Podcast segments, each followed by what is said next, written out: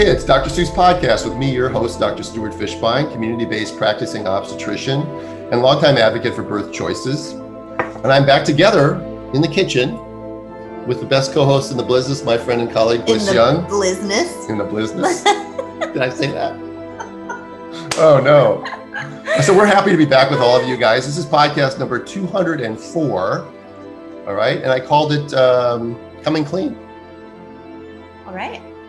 Because I had a picture of a baby getting its first bath. I saw that cute little baby. Isn't that a cute picture? Mhm. Um, so you can reach us at askdrstu at gmail.com for comments or bliss at birthingbliss.com. Yep. Let's see, at Birthing Bliss Midwifery on Instagram. Instagram and at Birthing Instincts on Instagram. Mhm. And I think that's enough. That's enough. My website is birthinginstincts.com. Birthingbliss.com There you go. with a Y. Okay. So here we are back in the kitchen. It's really nice to be back with you. Um, I had someone come for a workshop this weekend. She's like, "This is where you record the podcast." It was so cute. Yeah, there's our roof. There's your roof. I can see when you have some other things sometimes you do from your kitchen. So, Yeah. anyway, it's important. To, I, I wanted to just uh, bring uh, people up to date. Um, it's been a fairly busy week. Um, I was lucky enough to be involved uh, and asked to be part of a Welsh documentary for um, the main topic was going to be the coronavirus vaccine in women of reproductive age. But boy, did we go off topic um, with Maxine, the um, the journalist. And we have a uh, photographer here today who's doing some shots, and we did some recording beforehand. So he may kind of sneak back in and through the picture, hopefully not too often. But um, okay. the interesting thing about the documentary is it's going to be in Welsh. So you'll be subtitled. I'll be subtitled. yeah. I've, Is it's the, the first first time, I've ever been subtitled. I think I know that uh, Michel Odent was subtitled in in um, the business of being born. Yeah, because he was speaking English, Yes. but you can't understand Right. because his accent is so strong. But. I can't wait to see what my words look like in Welsh because Welsh is such a different, you know, it's such a there's no vowels. It's not dubbed. Oh, I hope it's. I don't think it's going to be Yeah, dubbed. No, I think it'll be subtitles. subtitled. Mhm. Okay. Um, I have a couple things I wanted to just catch up with before we talk about some births that we've had. Mhm. Um, the I don't want to talk political very often, but there's one thing that really, really bugged me, and it was a tweet that came out from the LA Teachers Union yesterday or the day before yesterday, and the tweet said this. Okay.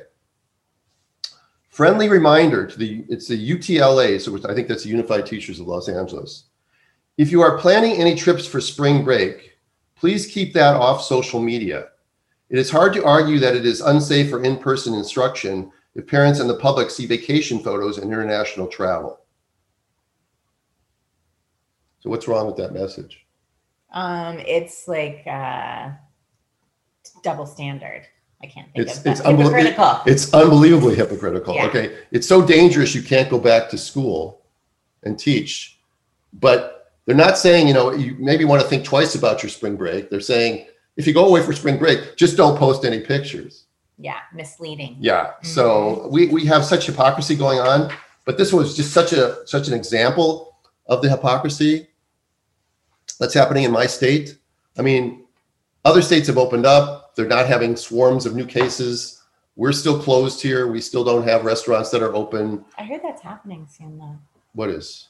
In indoor dining, it's going to be happening soon. Soon would have been probably last October. okay. Not soon enough for you. No, is that what you're not soon enough. Not soon enough for the restaurant owners. No, exactly. Correct. Yes. Right. Correct. and the and the yoga studio owners and the nail salon owners and all these people that have suffered for ultimately it's going to turn out to be one of the biggest first it was an error or a bad judgment and then it became vindictive it became purposeful became evil what they're doing right? I mean i watch hockey. You know i watch hockey? I know you watch hockey. the arizona coyotes the florida panthers the tampa bay lightning the dallas stars have people in their stands during the games. Okay but we don't because we're still on purple. We're on purple level. Um, so when they travel around, could you go and see them somewhere else? theoretically theoretically i don't know how hard it is to get a ticket though because theoretically these places have 10 or 15,000 season ticket holders and they're letting in two or 3,000 people so Oh yeah, still Uh, distanced. yeah oh yeah Yeah, yeah. yeah hmm right and they're supposed to be wearing masks inside the stadium but they're not really enforcing it very much okay Right. And certain states have, have said that we can't, we're not going to enforce the mask issue. You wear a mask if you want to wear a mask. Texas and who else? Florida, Florida. Mississippi, hmm so far. That and then probably other ones too. Those are the three that I've heard of. hmm And it makes sense. If you want to wear a mask and masks work, fine, wear your mask. Okay. Enough. We've talked about coronavirus. I just had to bring that up because I heard that. And I have so many of my colleagues and my friends and my clients who's got who have kids who aren't in school, Or if they are, they're wearing masks, which makes me feel really sad. sitting behind big plastic. kids, yeah, yeah, right. Wearing masks. Yeah, I see them on the trail. I see these families with little five and six year olds, four year olds wearing masks outside on the trail. And I so kindly want to say something to them, but you know, I, I don't. Yeah. I don't. Stay in your own hula hoop, as we would say. Yeah. Okay. So then, and then my friend Brad Boots Taylor, who we all know and love in Atlanta, Yes. You know, he's I my- hope we all know and love. he's him. my kindred spirit. He, I, I, he had a post that I saw this morning, and I just want to read a little bit from it. He said, "I had a wonderful, engaging, and informative conversation with Dr. Bolante Sagati. I'm sorry if I'm pronouncing that wrong. She's an OBGYN and founder of the Birth Center for National Birth, Natural Birth in Forsyth, Georgia. This is one of three birth centers available in Georgia. So the whole state of Georgia has three birth centers. Mhm. She has a podcast called Coco Podcast. If you guys want to check it out, What's Coco stand for? I don't know. Oh, okay. She's African American, so maybe that's why she oh, maybe. maybe that's why she calls it Coco Okay. Podcast. Maybe that's her nickname. It's a cute little Could be, name. I could like be, it. could be her Coco. nickname, Mhm. right? maybe she's half. Maybe she's mixed race. Who knows? Yeah, You know, I'll check it out. white marshmallow. I don't know. I like marshmallows in my cocoa. Stop while you're ahead. um, he says, at a first time visitor, I found the birth center to be beautiful, spacious, and strong feelings that it provides and a sanctuary for mothers to labor unobtrusively. All right. So that's great. But of course, then, it, you know, the, the, the meat of anything is when you read the comments. Mhm. And so I was reading the comments, and it turns out that, that this birth center is only taking multips currently. Mhm. There were a lot of questions about that. Why are they only taking multips? Why primips need it more? Why are you only taking multips? And I have answers to that. I don't know what Dr. Bogatti's answers might, or Belante's, excuse me, Dr. Bolante Sagati's answers would be. But I understand that if they want a birth center in a state that's really tough on birth centers, they want to have good data and good statistics. And you're going to have much better, lower transport rates, lower pro- complication rates when you use multips than when you do with when you deal with primips. I know that Portland several years ago started a breech center, and they only took multips in their breech center. Then they had a bad outcome; they shut it down anyway. Mm. But they only took They shut it down on their own, or it was shut no, down? no. The the the hospital shut it down. The probably the risk managers and the lawyers and the administrators shut it down Mhm. Because they had one bad outcome, which is always a punch in the gut when you think about it. Because if they have one bad outcome with a head down baby or one bad outcome with a cesarean section, they don't shut those down. Right. So, but they only took that because they wanted to have good statistics, and they ended up having to shut it down anyway. So I understand the mentality behind it, but it is sort of bothersome. But I've come to that sort of conclusion myself. I, I at a future podcast, we're going to talk about a recent twin birth that I had, and everything came out okay, but but all the things that went down on it, and it makes me rethink the idea that maybe I shouldn't reconsider the idea whether I'm doing primip twins versus multip twins, because at my age, it's hard on my body. Mhm. All right, to Mhm. go through some of the stresses that you can sometimes go through. Well, the bottom line is is that we are um we're autonomous. So if we you know, we can say no to any client that we want to say no to. If you only wanted to take uh, multips, that's totally within your prerogative. Or if you didn't necessarily like someone wanted to hire you, but you didn't feel like it was a good fit personality wise, you know, you you can say no to that. Yeah, Um, you can. It's just that just that as a birth worker, we both know that the ones that probably need our help the most to avoid all those interventions are the primips. A hundred percent. Right. But you know, you get to you get to make those decisions for yourself, right? Yeah. But your heart is saying you want to give those opportunities to people. And especially somebody like you who, you know, the people if someone wanted to hire a midwife, they have lots of options. If someone wanted to have a home birth with twins or breeches, they don't have as many options. So I think you feel um, you feel like it's your responsibility in some way to say yes to people, which Yeah. is hard for you. On a positive note, um, the new physician in Southern California, Dr. Flores, Mhm. who's opening a practice in the Inland Empire area, had her first home breech delivery Yay, Dr. Flores! the other day. Awesome. I was supposed to go just to like Mhm, be there for her, mhm. but it was a precipitous multi, and the baby just by the time she got there, the baby was halfway out already. Great. Right. Love She it. said it was really easy. So that's Love it. something. And then I would add that our friend um, Nathan Riley, who has the OB Gyno Wino podcast, Mhm, He's awesome. um, he's in Kentucky right now. He and I had a phone conversation yesterday, and he's thinking about he's doing um, hospice work mostly, but he's thinking about um, let me let Bree in here. He's thinking about um, backing midwives. Great. So another little little twig or little branch, little offshoot Mhm, is happening. Great. And so he asked me for, I mean, he asked me for, you know, about liability issues and stuff like that. So I sent him a copy of the relevant documents so that he can look at them and maybe come up with his own documents. I'm sharing with him just as 11 years ago, some midwife shared hers with mine. Mhm. So um, with me. So that's Love great. it. These Right. are great. Right. So he's going to have me on his podcast. I'll try to see if we can both go on. That, would- Okay. that would be fun. If you'll have us. Yeah. Yeah. Okay. So um, I wanted to talk about some births. hmm We had one that we were at together. We did, and we're going to have another. We have a. I have a mom who's great. who's decided to hire you, so we'll have another one. Yeah, you want to talk? You want to say a little bit because I have some thoughts about that birth, but I want to hear yours first. Oh, okay. Um, she was a primip, um, first time mom, went to 42 and two. Um, she decided that she didn't want to do any interventions to get things going. Instead, she just wanted to, her and her husband wanted to bring Dr. Stu on the team so that she could just listen to her body. So she didn't have any, she didn't agree to any um, membrane sweeps. She came in and did her NS, her biophysical profiles. She Um, she never even had a vaginal exam, did she? Until you didn't do it. I did one. Oh, you did one. before she got in the tub. no, I mean, but but all through her prenatal care. Pregnancy? I don't do vaginal exam. Yeah, yeah. No, Right. she never had a vaginal exam. Um, and um, and so I told Dr. Stu that she was an hour away, and I told him that I would just call him for the push. And you did. And I did. I said, "She's pushing," and he said, "Does that mean I should come?" I guess so, because Yeah. you had a almost an hour drive, right? was a little less because it was Forty-five. It was in the middle of the night. Yeah, it was what time was it? I don't remember. Like two in the morning, three in the morning. Don't make me do math. it was some very. all babies come at don't all babies come at two in the morning? Haven't we said that over and over and over The- again? not the one the other night. Um, you're with you, yes, but I had another one a couple days ago. No, later. they don't all come at two in the morning. um, and yeah, she had an absolutely beautiful water birth. she did. I think one of the things that was interesting about about her delivery for me is she wanted to be on her back, basically in the lithotomy position.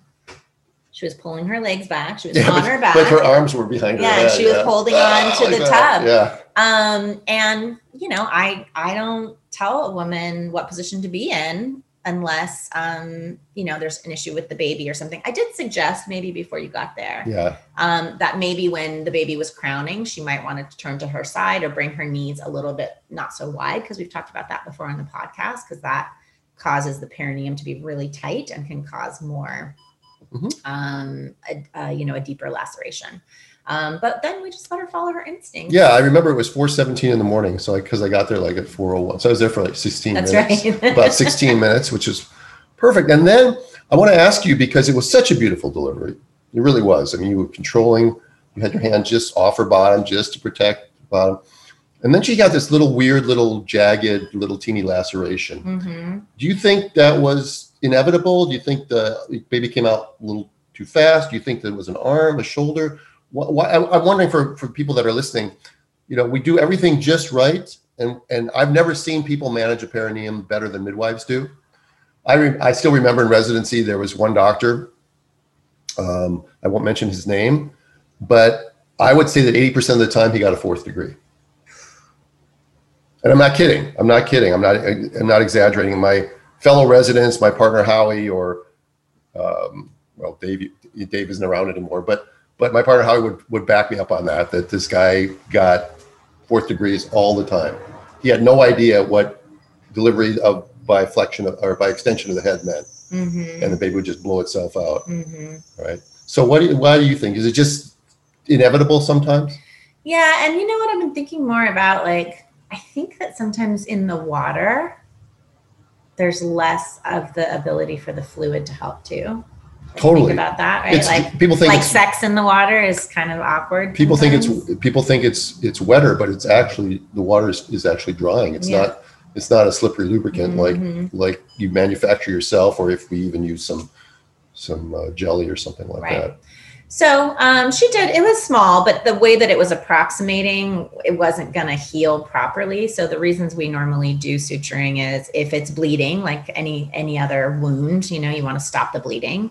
Um, if it goes into the muscle, because muscle doesn't heal like tissue does, so it needs to Needs be to be brought needs together. to be brought together so it can heal. And then the other one is um, cosmetic. So if something's kind of flapping, and that And was this was little, yeah, this was something kind of flappy. yeah, it was a little flappy. I mean, she had a little hymenal remnant that was sticking out, and so we wanted to bring that back inside. Mhm.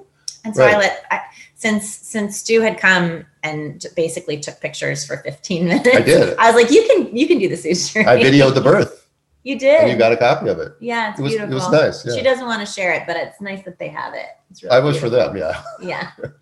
Too late. I already posted it. No, I'm just No, kidding. I would do never that. do that. Okay. Yeah, but it's always nice to have you around. It was great. Yeah, you know, I'm thinking about. Well, I never go to a birth without a midwife anyway. So it's for me, it's I always have the midwife. But you guys are often, you know, you're out there. Well, you have a, your your colleague, you got Kim, but Mhm. right. But some midwives actually do it by themselves, and I just never understand. Just even the even the camaraderie, let alone the like the necessity of, of having an assistant if you have a problem. Yeah, and Right. plus, you know, it- once you're tired and you're trying to do all the cleanup and all of that stuff yourself, it just it's I don't think it's sustainable long term for Clean up, Cleanup. clean up. Oh yeah, that part. Cleanup. Yeah. I help with that sometimes. No, I like, do. I'm gonna go. Okay. Okay. Well, those, yeah, because those are those are Dr. Stu on the couch packages. Mhm. Right. I'm only there because of California law. Which really, you know, I mean, if you think about it, this young couple, they're actually my son's age, which always interests me now, and I'm helping people That's that are true, my son's right? age. Yeah, they're the same age as my twins. Yeah, um, you know, they had to fork out several thousand dollars just because of California law. So you think about like, is that really supporting the family? Is that really in their best interest that they would have to be forced to go to the hospital and have care that they don't desire, or they have to pay money in order to have, you know, Stu there, and they're not going to be able to get reimbursement for both of us. No, no, the only one can charge for the Yeah. birth. So it's not. This is not a law that benefits Me. the woman. It doesn't benefit you. No, it benefits me. Oh, it benefits you. Yeah, actually, I secretly was in Sacramento back in 2013 lobbying for this law, so so that I could make. He's ex- not. He's not telling you the truth. No. that's not true. He's being No. sarcastic. On Dr. Stu's podcast, I always tell you the truth unless I'm being sarcastic. right? That's right. I never I never lead people astray. No. Right. Yeah. I want people to get the information so that they can make an informed decision. Right. Both of us do. Right. Yeah. Absolutely. Yeah, I we talked last week a little bit about um, the vaccine in women of reproductive age, and I'm not going to go into that again.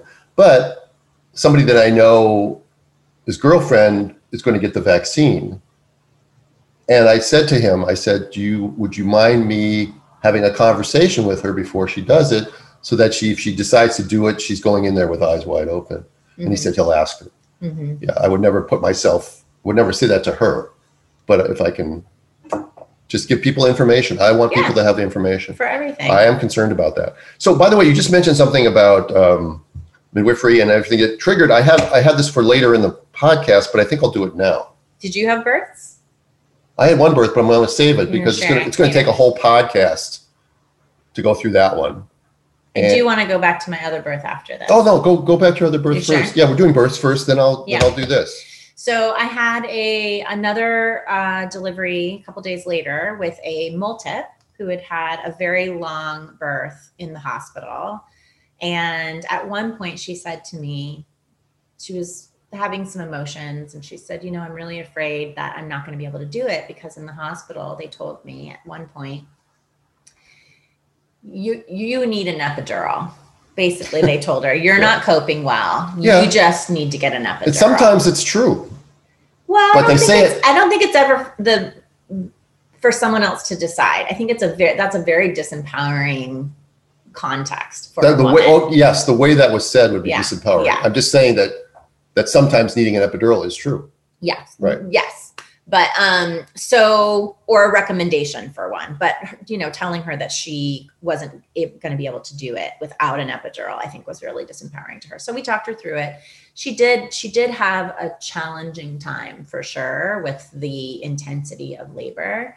Um but she ended up we were in the tub and the tub wasn't working. This is just, I wanted to kind of share this that sometimes what you think or what you see on Instagram or like, you know, she, she goes, they make it look so easy. I'm like, yeah, I know because it's edited out, but this is really hard work. Well, and people people only post those sorts. yeah, they only post what makes them look like, you know. hmm. Um, so, you know, the tub was really hard for her. She couldn't get grounded. So we tried the toilet. That wasn't working either. And so I went and got the birth stool. Like two pushes. She got on the birth stool and the baby basically came out. Um, her husband was tending to the toddler who was not having a good time at the birth, was like crying for over an hour. And um, so he missed the delivery. And they didn't have a, another family They member had their grand her mom there, the grandma, but he just just couldn't soothe the toddler. I think that, you know, it was one of those situations where we say like the toddler will probably be sleeping. Well, he stayed up long, longer than he probably should have and you know, then he was like overtired Right. and his mom was not available to him and so yeah, it was um I felt really like my heart went out to them because it was there was a lot of intensity that was going on in that moment. But she did tell me, she's like, Bliss, why didn't you pull out the birth stool earlier?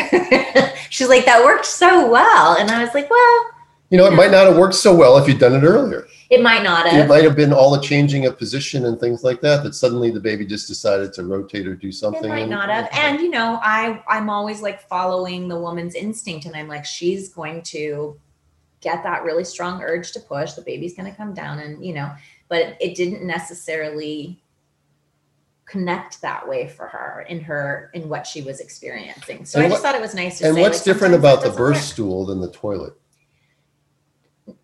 I think it's just my access to her, maybe a little Oh, bit more. okay. Um, and you know, they lean forward and put a lot. I don't know if you guys can see me, but you lean forward and put your hands on the stool. Um, so maybe that angle, and then being able to still get underneath her, but it works. The downsides of um, the stool is that sometimes you have more tearing and more bleeding. So that's one of the reasons why I That is, that's been my experience, Yeah. right? I'm not a big fan of it, but that's also because I didn't use it for 30 years before I started doing Yeah. home birthing. too. I only use it when I really feel like that, you know, we're at that point where we either need to get the baby out or the mom really needs to feel uh, something different. So, yeah. Yeah, and, Beautiful and then girl. yeah, I just had the I had the uh, your birth, and then I had a twin birth, which I want to dissect and digest a little bit more.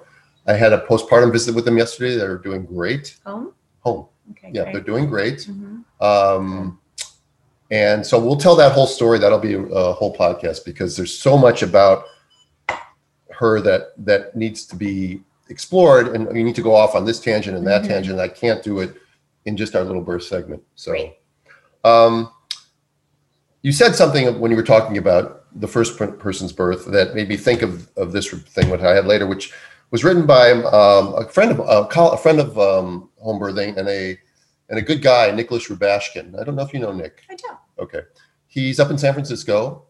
Oh, I'm He- going up there. He was involved uh, a lot earlier um, when we were doing some documentaries, and he was. He, I, I haven't talked to him or heard from him in, in years, but um, he uh, when uh, Cristen Pascucci was doing with Birth Monopoly, I think he was involved with that. I, I'm, I'm drawing a blank specifically, but he's a really good guy. And this was in Slate, uh, which is a website that posts articles and news, slate.com. Mhm. And he starts out like this. He says, Oh, the title is I'm an obstetrician. Stop stigmatizing home births. Yes. We tend to think of them as needlessly risky, but things can go wrong in any setting.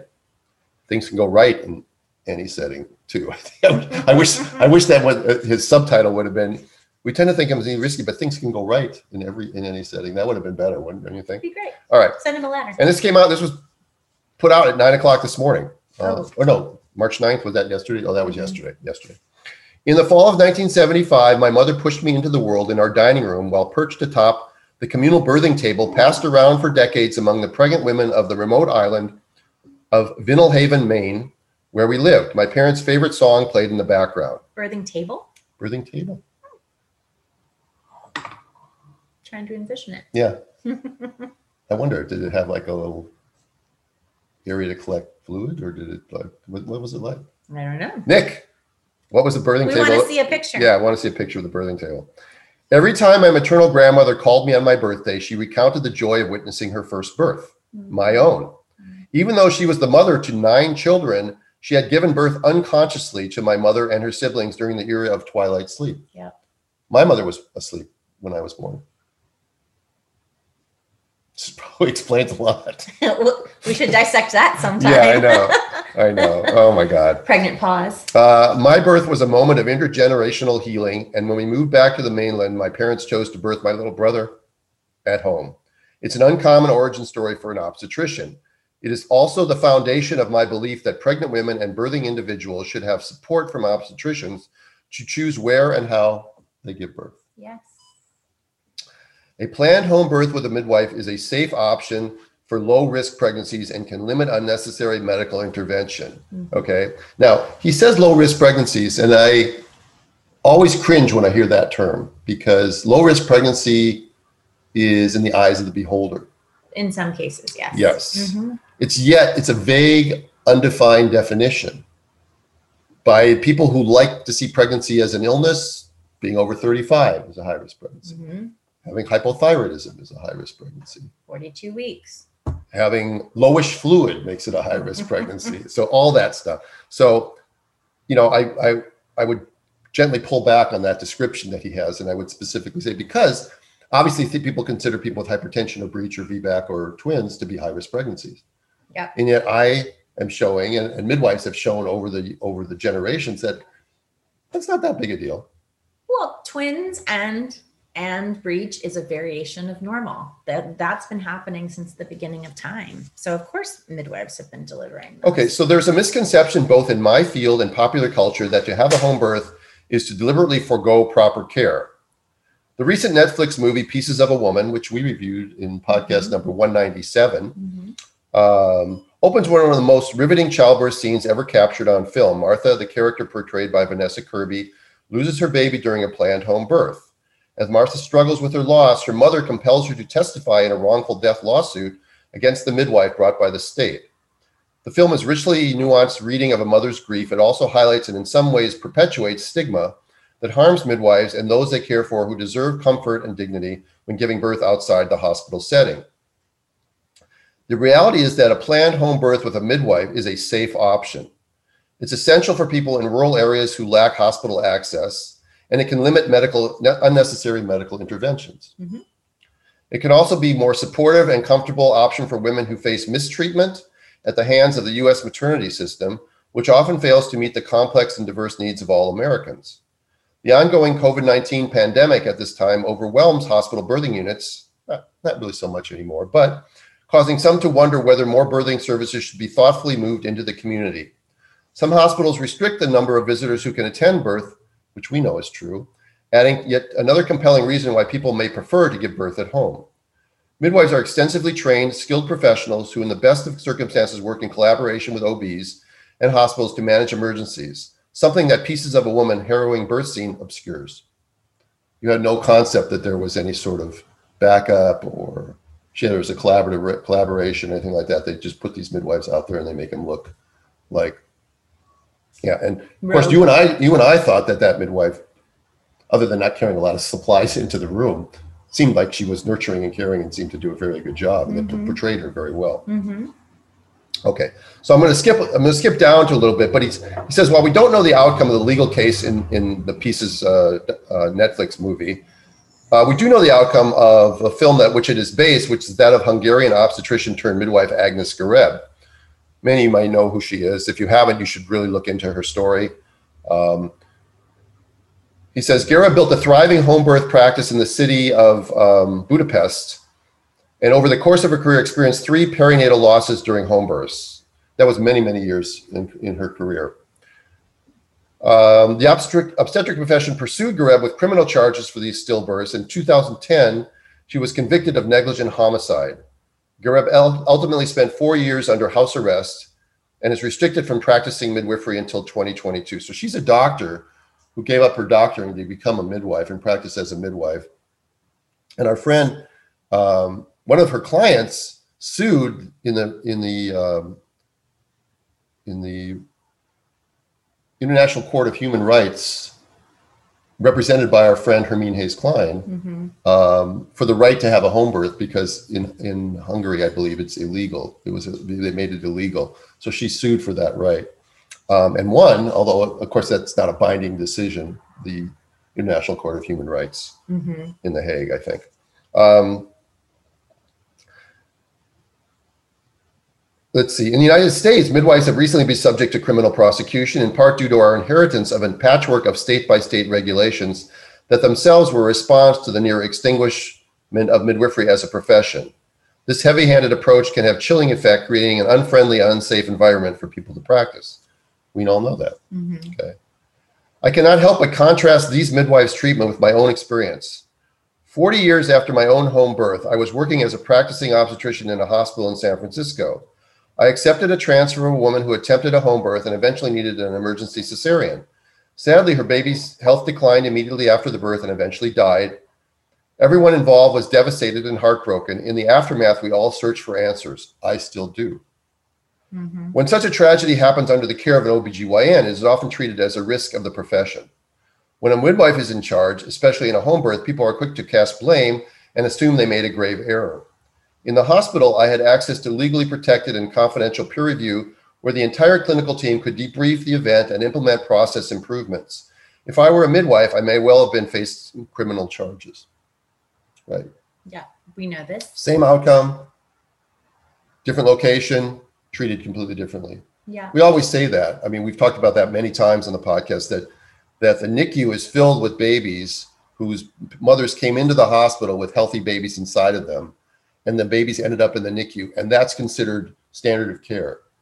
But if a baby comes from a home birth and ends up in the NICU, that mother was stupid, negligent, and, yeah, and the, and the, and the midwife must have screwed up, and mm-hmm. let's badmouth the midwife. Let's mm-hmm. do those things.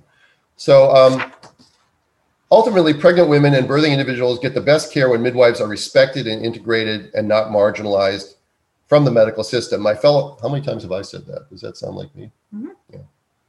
He's a kindred spirit. Yes. Yeah. So Brad Bootstaylor, Nicholas Rubashkin, thank you. Need more. Uh, my fellow obstetricians must see midwives as partners in providing the safe care that our patients deserve. The stigma against home birth is unwarranted, and it ultimately deprives people of the supportive birth experience they deserve. Absolutely. I like it. Right. So here's and a. He doesn't really talk about like you know, internationally the statistics are much better when midwives and, and doctors work collaboratively and midwives care for low risk moms, although we have to define what low risk means. And um, and then doctors are take over for the women who are not low risk. Right. Contrast. Contrast. By the way, Nick is I, I, he's not a maternal fetal medicine specialist, but he's you know he's well regarded. Um, he's either at Stanford or UCSF or something like that, and so you know, it's not it's it's not like Dr. Stu out on the farm or anything like that. I mean, he's got like lots of little credentials after mm-hmm, his name. Mm-hmm. Contrast the way he talks about home birth and midwives versus the the two um, the two guys uh, from the East Coast, the Amos and Frank show from the East Coast, who can do nothing but badmouth midwifery, badmouth home birth. Um, and they make it harder and harder for women to get the care that they may want because these are the people, not Nicola Rubashkin, who is who are advising state legislatures mm-hmm. and things. These guys from Cornell, because they've made a, um, a career out of being an unethical, uh, self-proclaimed ethicist, um, and because they have letters and degrees behind their names, they get uh, asked to do these sort of these sort of these sort of things. I'm hoping we have more Stuart Fishbein's, Brad Bootstaylors and Nick, Nick Rubashkins in the future being asked to testify at a Senate hearing or a state legislature hearing or something of that nature. Right. Yeah. Do you think that um, they legislate things like this because they don't trust that women can make a smart decision? I think that it's part of it, but I ultimately think that it's not really, they're not really even thinking about the women themselves. I think they're thinking about, they have delusions of grandeur and they, and they, it's an economic and a, um, and uh, just a power, sense of power Mhm. of controlling something that they're important. And women need to be protected and can't think for themselves. So therefore, we have to have legislature. Yeah, I mean, that's the, they're hiding behind the facade of safety. Mhm. Yeah, they are. They're using that old canard Yeah. to, um, you know, safety first, safety third, that whole thing that, that we talked about before, Yeah. right? So anyway, I, th- I just thought that this was, you know, these things pop up on my feed, and I and I cut them out, and this was a good one because because I know him 1st of all, which is kind of cool, Mhm. and secondly, uh, he, he's right. These things, good things can happen in any location, as can bad things Yeah. but it doesn't necessarily imply negligence. And it really, we should be able to make the choices. I was talking to the people from the Welsh uh, documentary earlier today. I'm, I'm, I'm, I'm, I'm amazed at all the gadgets he's got. He's got all these little gadgets around here that are staring us in the face. But because he's he's sneaking around, he's like very sneaky. Um, but we were talking about that. We were talking about um, uh, these. Oh, now I forgot. I lost my train of thought. What was I talking about? Remember? About the um, whether or not it's safe to do. Oh, safety. Yeah. Great. Thank you. Thank you. I'm having flight of ideas now. I need to take my Haldol when I'm when I'm done here. Okay. No. Um, yeah, it's a safety thing. Um, so you know, when when you use safety as the safety first thing, then common sense goes out the window sometimes. And and ultimately, safety should be something that's decided by the individual. Do I want to go rock climbing or do I not want to go rock climbing? Do I want to wear a mask? Do I not want to wear a mask? Do I want to have a home birth? Do I not want to have a home birth? Do I want to drive uh, a motorcycle or do I not want to drive a motorcycle? Right. Okay. These are risks that in a free country, which maybe we're rapidly losing, but in a free country, um, we should be able to make these decisions. We should not have power brokers making them for us. Exactly. My body, my choice. Yep. A hundred percent. Right. Okay. Anything on your mind? Because I got letters now. I'm moving on to Um, letters. Yeah. I do have one thing I want to share. All right. So, you know, last time I was talking about um, our classes, the innate journey classes that Yes. we've been doing. Yes. So, Nice Hayes- picture, by the way. You have a nice picture posted on of the of the women the- together in the kitchen. Mhm, in the kitchen. Right. Um, the best lighting in here. Uh, but we did a a uh, professional innate journey workshop, our first one. Um, it was so powerful. I just wanted to read what one of the women said. Please. Yeah. Um, she says, I have so much to be grateful for in this moment. All I've been able to do for the last 13 hours is just to be at my altar space and talk to spirit. I cried for hours last night between laughing, eating curry, talking to the ancestors, and speaking to my consciousness in in the womb. I know that some of this is going to be a little cauldron for you, but stay with me. Oh, I'm. I, but you know what? I was already like, in, you, yeah, I was. I was going with it. Great. So, um, this is the pivotal moment in my healing journey where I really feel connected to Goddess. The birth work training I experienced yesterday with Hayes and Bliss, she says our names, our uh, handles, but whatever. Um, in their shamanic birth medicine, the innate journey has forever changed me. I will never be the same. I will never give up because no woman should feel lost, defeated, or confused when bringing life into this world. No woman should be dying at birth due to lack of nutrition or water. I wept the pain of the womb for hours last night because I don't want my sisters to suffer anymore. I went deeper into my shadow work last night, anchoring forgiveness for my mother. I was able to travel to those moments before I took my first breath. I could feel all her her fear, pain, and mental chaos. She was felt she felt defeated. She took a bus to the hospital to deliver me with my brother. While she was on the bus, her water broke. My father was in his narcissistic world, an abusive addict, and didn't want to drive my mother and didn't show up to hold her during the shift. I was able to clear some of he- some heavy ancestral wound- wounds last night, and I am forever grateful.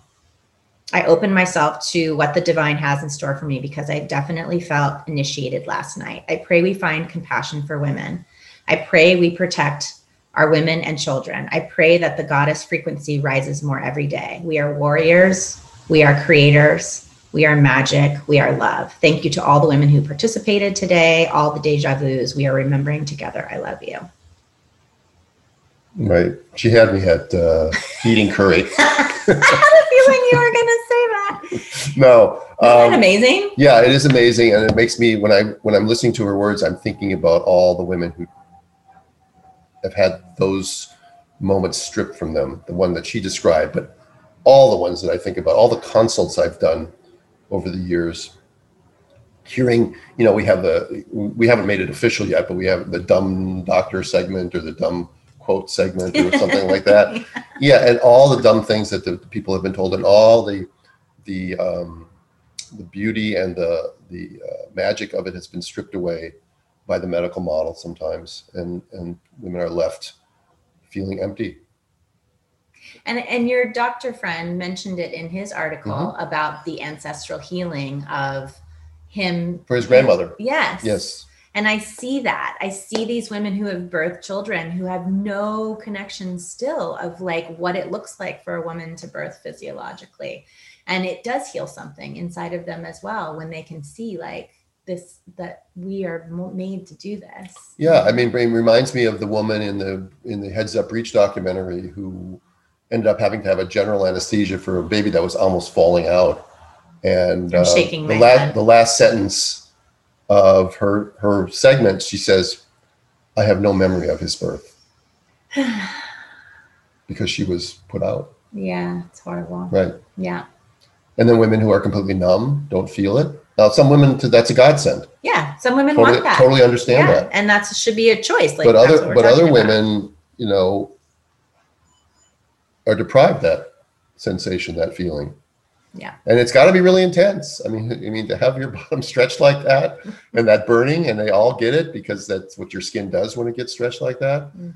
Uh, and then the the wonder that I see when I watch birth of a woman who's exhausted and struggling and maybe totally within herself or maybe yelling and whatever and baby comes out and they take a second and then suddenly they're like and their whole face lights up and that and it, it the demeanor just changes dramatically and it's this the life cycle that makes that happen Yeah. You Yeah. know what I love is that moment when they immediately start caring for their babies. Yep. You know? It may Just- take a few seconds. Yeah. But then they're like, Hi, I love Yeah. you. How are you? They're rubbing them and kissing Right. them. And yeah, it's beautiful Yeah, to witness. Yeah. Mhm. And so many women are deprived that. So many babies are deprived. The, oh, and the babies. Yeah. yeah. See, yeah, that's good. Yeah. Because because in the standard, what I did for 20 some years in the hospital setting was, you know, put on my full hazmat suit, put a woman in the lithotomy position, cover her up in sterile drapes, wash her bottom off with iodine. Baby comes out, hold the baby in one arm, clamp, clamp, cut, show the baby to the mom, and walk it over to the warmer on the other Get side of the room. out, suture them, and then go home, right? Yeah, but I'm just talking about The baby. the baby, the whole idea, the disconnect of, yeah. of well, here's your baby, but we're gonna, we're, it's not your baby actually until the Just nurses. wait a minute. Yeah, wait a minute. The nurses have to deal their thing first, right? God. Ah. All right. All right. So um, I did tell, I did promise Jennifer C that I would get to her letter today, and uh, we better do it right now because we're going to run out. of time. Let's do it right now. I did read it.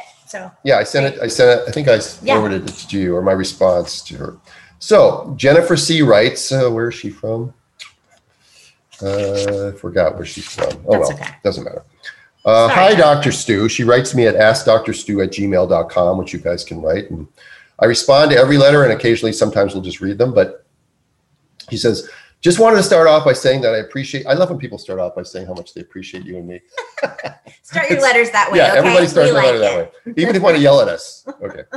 Uh, I appreciate you and Bliss so, so in capitals Mhm. much that it brings me faith that there are doctors and caregivers like you that exist in the American medical system. I look forward to your episodes every week and can't tell you how refreshing your outlook on common sense and life in general speaks to me. I'm a millennial from California. Oh, poor thing. Uh, Which I choose- did love that she said that. yeah, so there is still faith. Ha ha. I'm 30 years old and 30 weeks pregnant with my first baby boy.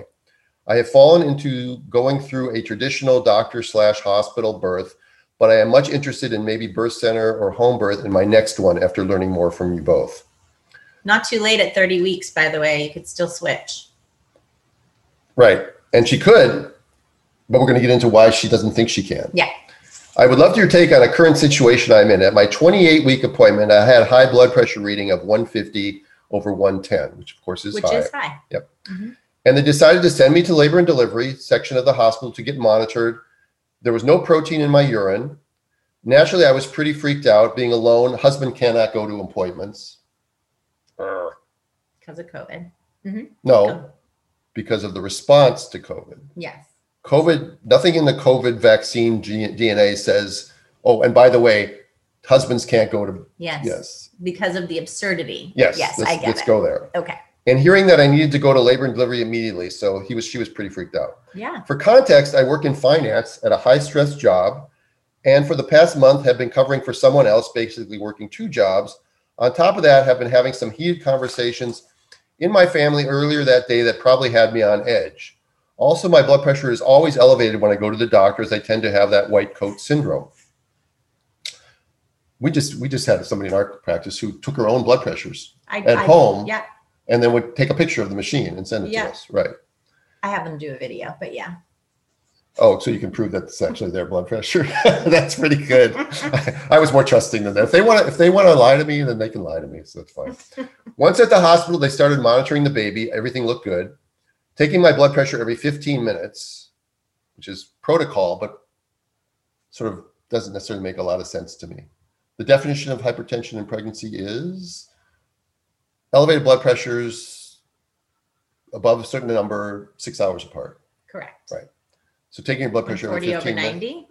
Yes, yeah, that's yeah. technically one. Yeah. Yeah, those, you know, those are numbers. But um, but they were doing it every 15 minutes, which Yeah. was still high, between 140s to 150s on the systolic. They took my urine sample again, no protein. The doctor ordered blood tests, but in the meantime had made the call that I should be put on labetalol and get a betamethasone injection. So she's 20 I don't know the beta method. steroid to Oh, oh, oh, for the lungs. because obviously she's going to need to be delivered very quickly Yeah. or prematurely yeah. is the thought process. All right. So they're thinking, you know, if if, if we have to deliver her within the next 48 hours, we want to give her the, this, or with after 48 hours, we want to give her steroids because it gives the baby a better chance. Yeah. I wouldn't go there anymore because I think that you can control that. If her labs came back normal and she didn't have severe preeclampsia and all she had was hypertension, I wouldn't have done that. But the risk benefit ratio in that scenario, okay, I could, I could, I could see that that's the way they think. That's fine. We don't know, we don't think that there's any significant downside to giving um, uh, betamethasone. Okay. Mhm. So uh, I asked to wait until they got my blood test. But so she asked to wait and have a moment to look into betamethasone and labetalol before I was given any medication. Good for you. All right. Meanwhile, my blood test came back normal. The doctor came in and basically said that I was beginning of the preeclampsia spectrum and that it was most likely going to develop as my pregnancy progressed. And it was super important to get the steroid shot now for the baby's lung development. Okay. It's a little hyperbole. All right.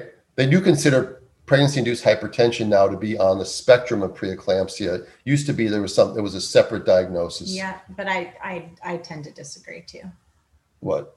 That there is actually pregnancy induced hypertension that does not lead to preeclampsia. Yes, I do too. Yes. But but now the Yeah. powers that be have made it one. Yeah. Okay. Mhm. So, but there's no evidence at this point, and they hadn't even finished the workup yet. Had they? Is the baby's growth okay? Is the baby's amniotic fluid okay? Does the baby have any evidence of vascular problems, or does mom have uterine artery notching? None of that stuff, as far as I know, has been evaluated. Um, she had me stay for 24 hours in the hospital to collect my urine. Yeah. She could have gone home yeah. to do it. We do that. We do that at Right. home. Okay, but I don't think that that the medical model knows that. I think that they are being, oh, they're erring on the side of safety and caution, and they're keeping her there. And I'm not saying that they're wrong. I don't know what the entire environment was, but everything she's telling me says that, yeah, she had hypertension. She could have gone home on blood pressure medication. She could take her blood pressure at home. She could come back to the office in a day or two and see what she's doing, all that stuff. But they kept her in the hospital, probably separated from her family Yeah. for 24 hours. Yeah. Okay. She also said that the plan going forward would be to, to be have an NST test two times per week, blood tests every two weeks, and a monthly ultrasound to check on baby's growth. And lastly, to induce me at 37 weeks to avoid getting to severe preeclampsia. So here's the deal. First, she's saying that we want to give you steroids because you might not make it very far, which I understand. And it's not a complete conflict with the idea that now they're saying you might make it to 37 weeks and we'll have to induce you, and we're going to be testing you every two weeks and blah, blah, blah, blah, blah, blah, blah. So, I mean, she's just giving all the scenarios, and this is um, Jennifer's interpretation of it. Okay. Yeah. Getting induced at 37 weeks made me very uncomfortable given that it is not full term. I understand the danger if I do develop preeclampsia that it makes sense. However, I asked the doctor again today at my 30 week appointment that if everything stays constant and my blood pressure and blood tests remain good up to 36 to 37 weeks, if they would consider letting me go past 37 weeks. And she said no. The consider letting me go past is the part that really, I mean, What bothers you most about that? because you're asking permission for your own baby and for your own body. And I, i'm not blaming you for that. I'm saying that that is that's how it's set up that you feel like you have to ask permission. But um I, the questions that you're asking are perfectly reasonable. And if you were in either one of our care maybe the the the testing that they're requesting would be reasonable um you know to to check the blood work and to continue to check on the baby but if all of those stayed within a normal range, you have the right to have your baby when your baby is ready to come And you have the right to seek second opinion. or to get a different kind of care. So, what I would recommend for you Right. is to um, look at um, the brewer's diet, um, which we talk a lot about in terms of twins, but it's very, very high protein. And from a midwifery perspective, um, you want to make sure that you're uh, to avoid preeclampsia. You want to have lots and lots and lots of protein.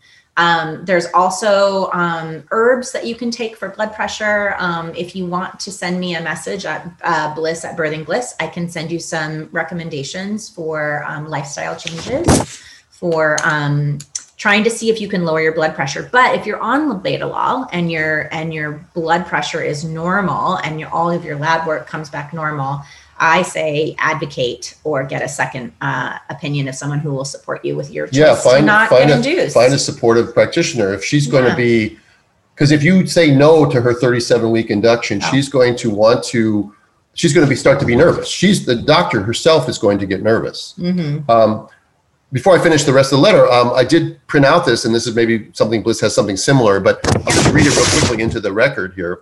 Um, there are many ways to lower blood pressure naturally during the pregnancy period. These tools are intended to be used with a concomitant, uh, committed exercise program and a high protein diet. Um, using the herbs passion flower, hops, skullcap, valerian. Well, you should probably read this. Because this is cauldron stuff. You're so funny. Um, uh, dandelion leaf, um, hawthorn berries, watermelon and cucumber juices. Um, you know, exercises, visualization, and meditation just to kind of lower your stress levels. Um, she talks about cream of tartar. Uh, magnesium definitely is one. Magnesium, calcium. Um, Every day. use sea salt on your food uh, you know eat really well avoid um, sodas flours white uh, sugar all of that kind of stuff. Nothing with dyes colors or food preservatives. Um, using some homeopathic uh, baryta carbon Carbonica. Carbonica. carbonica. Um, go see an acupuncturist uh, reiki practitioner. Uh, garlic parsley and onions in large quantities um, can also be used Yeah, I'll, I'll, I'll send you this. You might be too, you know, you may already be doing some of these things, but, but I will, uh, uh, send you that handout, Jennifer. Okay. and lower your stress Yeah. you know yeah. Uh, yeah Stop I mean, working. that's yeah if, or it- if you can. you got to eliminate the stress because the reality is even if you can get your blood pressure under control when you're at home those times when you have those huge spikes from being stressed out it still has an effect on your body you're putting a lot of pressure on your heart um, so you need to, that's the number one thing is is getting the stress under control for yourself Yeah, she says she's taking Labetalol 100 milligrams twice a day, which is actually quite a low dose. Um, and blood pressures have been running in the 110 to 130 over 80 to over 80 range, which is perfect. Mhm. I'm trying to do the, what is best for me and baby, but something has me take pause at the strict protocol of inducing 37 weeks no matter what. I apologize for the lengthy email, but would love to hear what you think. All right. So, and if you think it's worth visiting another doctor for a second opinion, we do yeah, we do. we do and But- hopefully you can find someone who will But it needs you. to be someone outside the circle of your current physician because we've talked about this before. It's very difficult for doctors who get referrals from your physician to give a second opinion that countermands what your physician wants to do. Doctors often won't do that, especially because then they know that if they do that, they'll lose that referral source. yeah So you need to find somebody outside of that. and Um, go and go talk to a really skilled midwife, Midwife. in your area you know she may be willing to work with you and if you can keep it under control have the delivery that you're desiring if you can't keep it under control then it's appropriate for you Yeah, and for some midwives, it might be out of their scope of practice. If you're on an anti- antihypertensive medication, they may not be able to do that. But but there are, you know, it depends where what what part of the country or where you live. But if you live in an area where they you have other options, look into them. Yeah. I would really look into. and them. she says sending hugs so we send hugs back. hugs back. Well, I guess we're out of time. we're out of time How did that happen? next week come back Yeah, yeah yeah. so um, this has been an interesting podcast because we've had uh, a creeper and we have Edis. No you've been lovely i'm just kidding Yes. Ed is uh, from he's of European descent. That's all I got out of him earlier. Um, and he's been walking around filming us the whole time. So anyway, this has been uh, Dr. Stu's podcast number 204, Coming Clean. And uh, we know that for those of you that stayed with us today, uh, Bree, Tiffany, Suzanne, Jen, Alicia, Danny, Bethany, uh, we really appreciate the fact that you did with, are with us live. We know that all of you, whether you're going to listen to us live or you're going to follow us on Rumble, and eventually back to the podcast app that you have many hours in your day to do other things that the fact that you give us an hour a week of your time is very much appreciated. And we look forward to keeping you entertained and educated. Um, and until next time this has again been dr stu's podcast number two, 204 bye